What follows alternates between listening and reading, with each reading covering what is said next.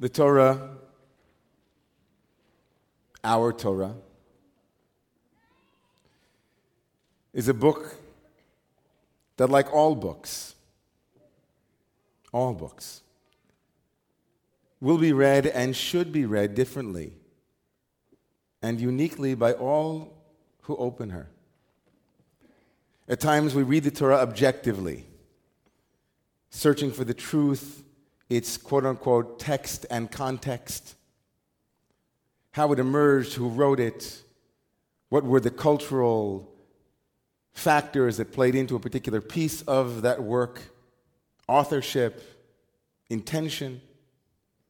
When we do that kind of reading, that hermeneutic, we find in it a repository of tribal roots, a particular people, the Israelite nation, who lived at a particular time and place, who themselves created or were given this account of who they were.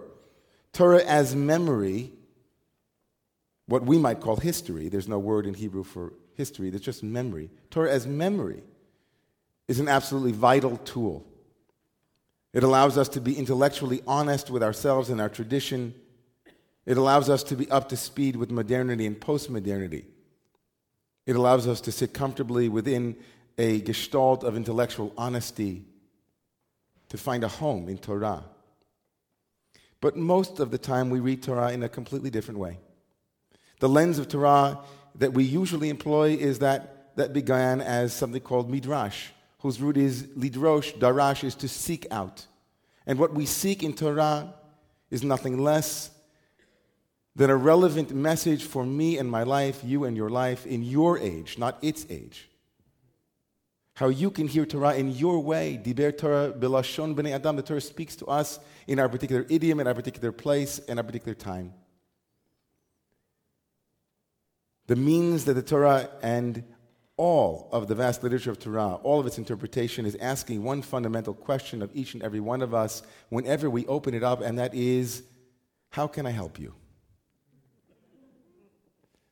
To paraphrase JFK, it isn't what the Torah can do, what, it's not what we can do for Torah, but what Torah can do for us.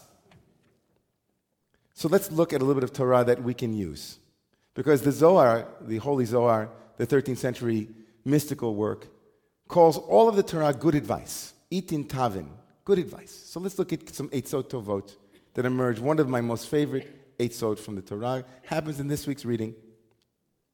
Some of you might be familiar with this because I've taught it before, and you actually might find it on the website from a year ago, Parshat Va'era. In this week's reading, we arrive at Mount Sinai. Lights show the whole nine. V'chol ha'am ro'im kolos synesthesia, we see the voices, we hear the sights. Vayomer el Moshe, the, heart, the mountain is smoke and fire. And the nation stands at a distance, vayamdu merachok, they stand at a distance from the mountain and say to Moses, Daber ata imanu v'nishma'a. Va'al yidaber imanu Elohim pen namus. You speak to us, Moses, and we will listen. We can listen. Don't let that God guy speak to us, lest we die. Vayomer Moshe la'am al tira'u. Don't be afraid. God has come to lift you up, to raise you up. So that you will have a residue of this experience that will then live with you in your daily living. That's what's happening, Moses says to the Jewish people. But they can't hear it. And the Israelites stand at a distance. The nation stands merachok from a distance. Umoshe nigash ela arafel asher sham ha'elohim. And Moses enters into the dark cloud, the arafel asher sham ha'elohim, for God is there, where God is. Says the great grandson of the Baal Shem Tov, the founder of the Hasidic movement, of Nachman of Breslov, says one should know Moses, he says, represents awareness. Moses is that, is awareness of integrative knowing. And Moses, Moses, he isn't like the Israelites. One who isn't aware when he sees or she sees a hindrance, an obstacle, something in the way, immediately moves away from it. They stood at a distance. They said, We're not going near that mountain. We're not going near that revelation site. This is the meaning of the verse. He says, So the people remained at a distance. They didn't have awareness, so they stood at a distance. But when they saw the thick cloud, the hindrance, they couldn't come forward. But Moses, says Rav Nachman, who represents Da'at, the quality of awareness for all of Israel, approaches the hindrance where the blessed God is actually hidden. Moses is Nigash el Arafel. Moses walks into the cloud of unknowing. Moses, in each and every one of us, says Rav Nachman, is that part that is willing to break through to find God hidden in the dark places, in the confusing, the overwhelming, the no, I can't that can often grip us and paralyze us. The obstacle, in Hebrew, the mini'ah, mini'ah, Rav Nachman teaches, is the prerequisite for revelation. No obstacle, no revelation. Without it, the Israelites remain at a distance. Having distanced themselves from the terror, they also give up the reward that awaits them in the dark place. What was so terrifying? I'm asking each and every one of you tonight. What was so scary standing there? What was it that overwhelmed the Israelites that made them fall back? What was it that said to them, too much? On one level, we could easily answer that any hindrance, any obstacle that appears creates fear. We say, no, no, it's too much. I'm scared of pain. I'm scared I'm going to be hurt. Something in there is terrifying, something in there that is unknown. I'm not taking my chances. I'll take what's behind curtain number eight.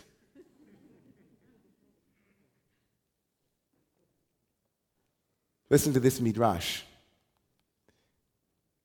They took their places at the foot of the mountain, Vayitzatzvu b'tachtitahar. This teaches us that God suspended the mountain over them like a barrel and said to them, If you accept Torah, then good. But if not, here will be your grave.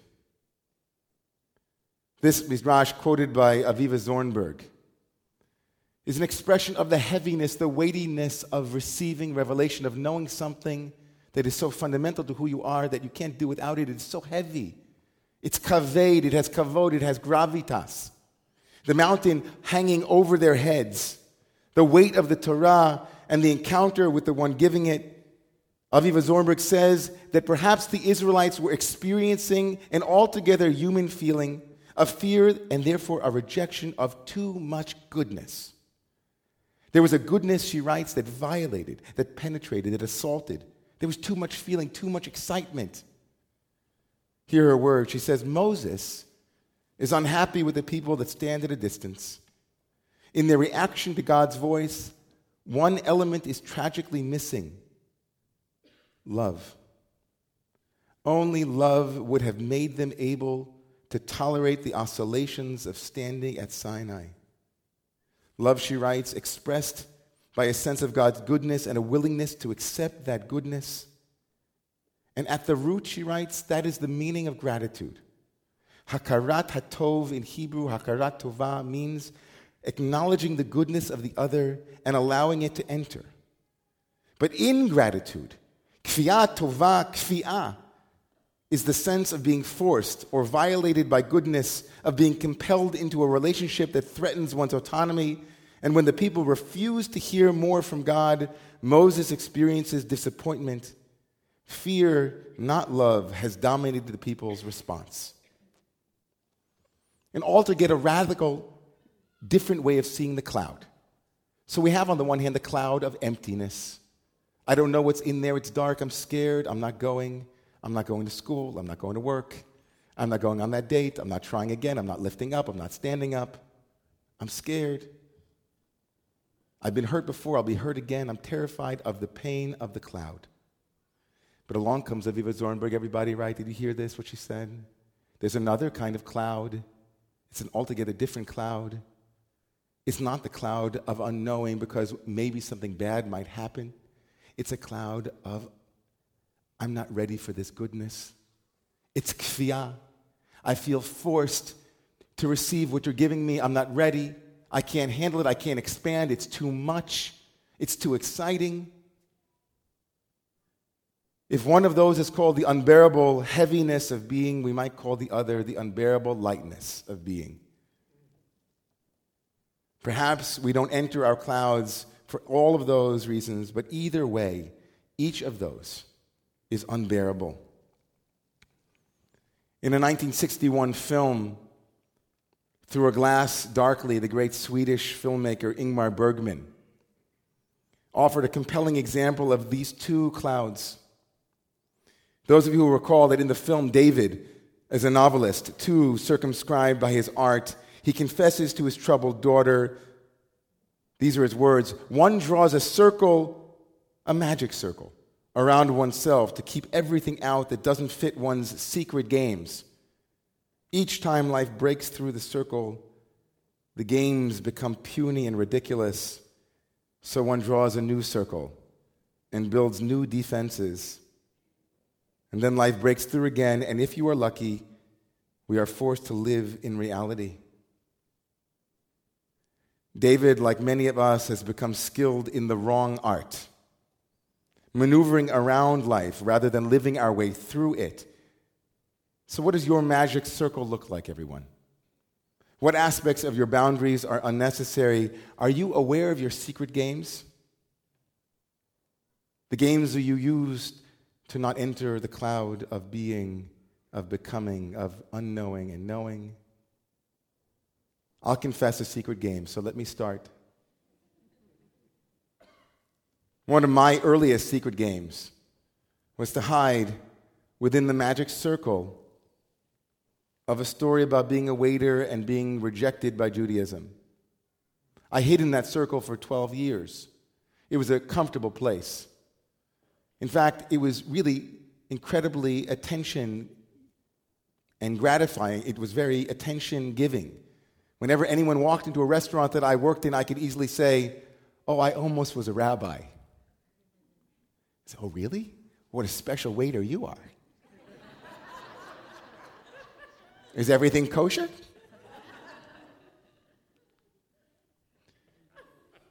As long as I lived in that magic circle, the story that I had woven for myself, I got to avoid what someone once called the avoid dance, the dance of avoidance. I got to avoid entering into the cloud of confusion around my calling. I got to spin a web of complexity and interest. Anything but enter into that place. I was afraid to walk into and feel how deeply disappointed I was with Judaism and with God.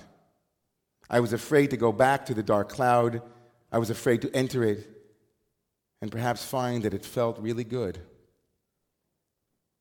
So many of you know that that story, I was broken out of my magic circle and forced in some way to embrace life.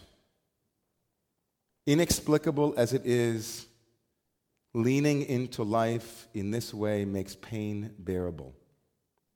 We will feel more, we will risk more. But pain is the avoidance of life, not its intensification. Pain is the contraction before and after life. And life in between is experience, and wisdom is the fruit nurtured in life's womb. The Buddhists speak of prajna garbha, means the womb of wisdom. Wisdom must be brought full term and given birth to. It seems that the truth of experience can only release its wisdom if it is embodied by our experience of walking into those places. I couldn't help but think this week when watching Piers Morgan interviewing Tony Robbins. Some of you might know who Tony Robbins is. He's a very popular motivational speaker quite a big guy, six foot seven, big smile. He wrote a couple of interesting books back in the 90s. He's created an empire of self improvement and self work. I respect the man's work, but something about it always bothered me. There was something very irksome about someone who promised unlimited power. That was the name of one of his books. And as I watched him being interviewed, And we'll get to, him in a moment, we'll get to something he said that I thought was extre- extremely important. I was impressed and troubled by a message of aggressive positivity. Aggressive positivity, all of my thoughts, all the time, create all of reality. In some powerful way, is still an avoidance of entering into, crowd, into clouds. There is a softening that comes from being willing to go to a place, walk in and get to know it, breathe inside of it. To, familiarize, to familiarize ourselves with those dark places means to embrace life in its dark side and in its light side. To imagine that we can undo all of those places with aggressive positivity seems to be a cultural myth that we need to revise. Aggressive positivity is the competitive nature of a game that will see 100 million people, each of them learning that if you are stronger, you can beat anything. You can beat anyone, you can beat any obstacle. All obstacles are there for you to beat them. Super Bowl.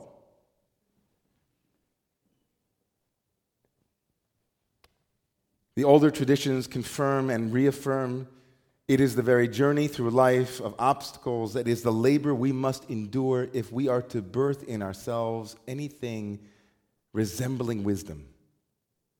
The high priest of Jew Boo, Jew Booty, Jewish Buddhism, Jack Kornfield wrote once, he said, All obstacles are to be open to. Observe it without identifying with it or taking it as who you really are. The obstacles that we are presented with break our trance with the race and jar us humbly back to the source. And they're often removed once our deeper sense has been restored. Let me give you one example of a different way of looking at an obstacle, and this will come to a close. So, we looked at obstacle as dark, unknowing. We looked at obstacle as repository of pain that needs to be touched, a wound that needs to be healed. We look at obstacle as perhaps excitement and aliveness that needs to be expanded into. And another way of looking at an obstacle is as a blessing, teaching us what our limitations are so that we can become masters within our limitations. One example this week that I discovered really, really moved me. A story that was told by Jack Riemer of the Houston Chronicle about Itzhak Perlman. He tells the story of Perlman slowly moving his polio stricken legs on stage at Lincoln Center in the fall of 1995. Once the music began, Perlman was as light as a bird. And then a string popped. There was a stunned silence in the audience. Riemer uh, recounts that what happened next, no one knows how it's possible, but everyone knows it is impossible to play a symphonic work with just three strings. But that night, Itzhak Perlman refused to know that. You could see him modulating, changing, recomposing the piece in his head. At one point, it sounded like he was detuning the strings to get new sounds from them that they had never made before. Afterwards, the heaviness of his legs returned to his body, and Perlman said, Remember this. You know, sometimes it's the artist's task to find out how much music you can still make with what you have left. Sometimes it's the artist's task to find out how much music you can still make with what you have left.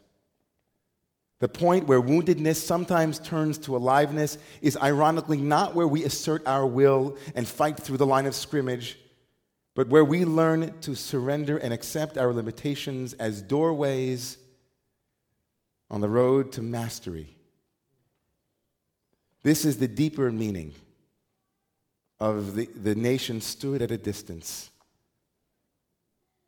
That there is something limiting in revelation, a revelation of how limited we are that allows us to work within those structures, to make the most of what Robbins later in the interview called post traumatic growth order, which was documented by the New York Times in March of last year.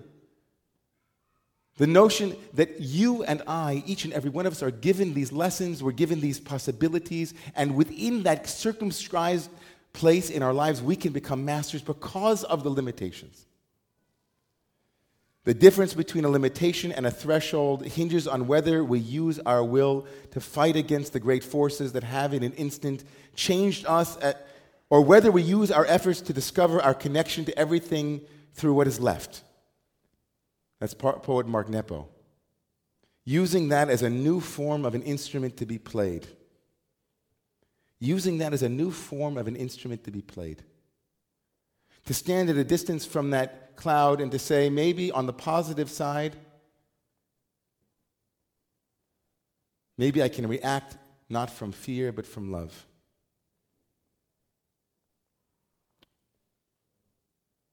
The last thing I'd like to say is from my friend Abraham Anash, who wrote a poem for me. And the name of the poem is Come Here, Fear. Come here, fear, he writes. Come out from the dark. Sit next to me. It's okay. You're safe. Tell me, has anyone heard your story? Has anyone gazed into your stony eyes and rubbed your hunched back? I'll give you a blanket for your cold bones, bread for your empty stomach, and tea for your jittery nerves. I promise to listen and listen with undivided attention to your amazing story. In Pharaoh's reign, your heart was hardened over and over. Come closer, fear. I want to know what propels you to wake up mornings. Here's my hand. It's okay, touch it. Come near. I want to know you. I want to bless each and every one of you that as you encounter the terror of revelation that is expressed as the Mount Sinai moment, that as we collectively, nationally, universally stand willing and ready to receive, to engage in conversations that before we might have avoided, as we enter into the dark clouds that collectively each and every one of us must face that number one, we have the courage to walk in. We have the courage to empower ourselves through love and through trust to enter ever so gently around the edges of what it is that we've danced around. And that, too, that if we are avoiding it because it could feel good, to expand into the possibilities of what revelation is waiting for you. And lastly, May God bless each and every one of you to play the instrument you have been given by the unique limitations that have been set before you. May we all know deep in our bones that the answer is always more love. Amen.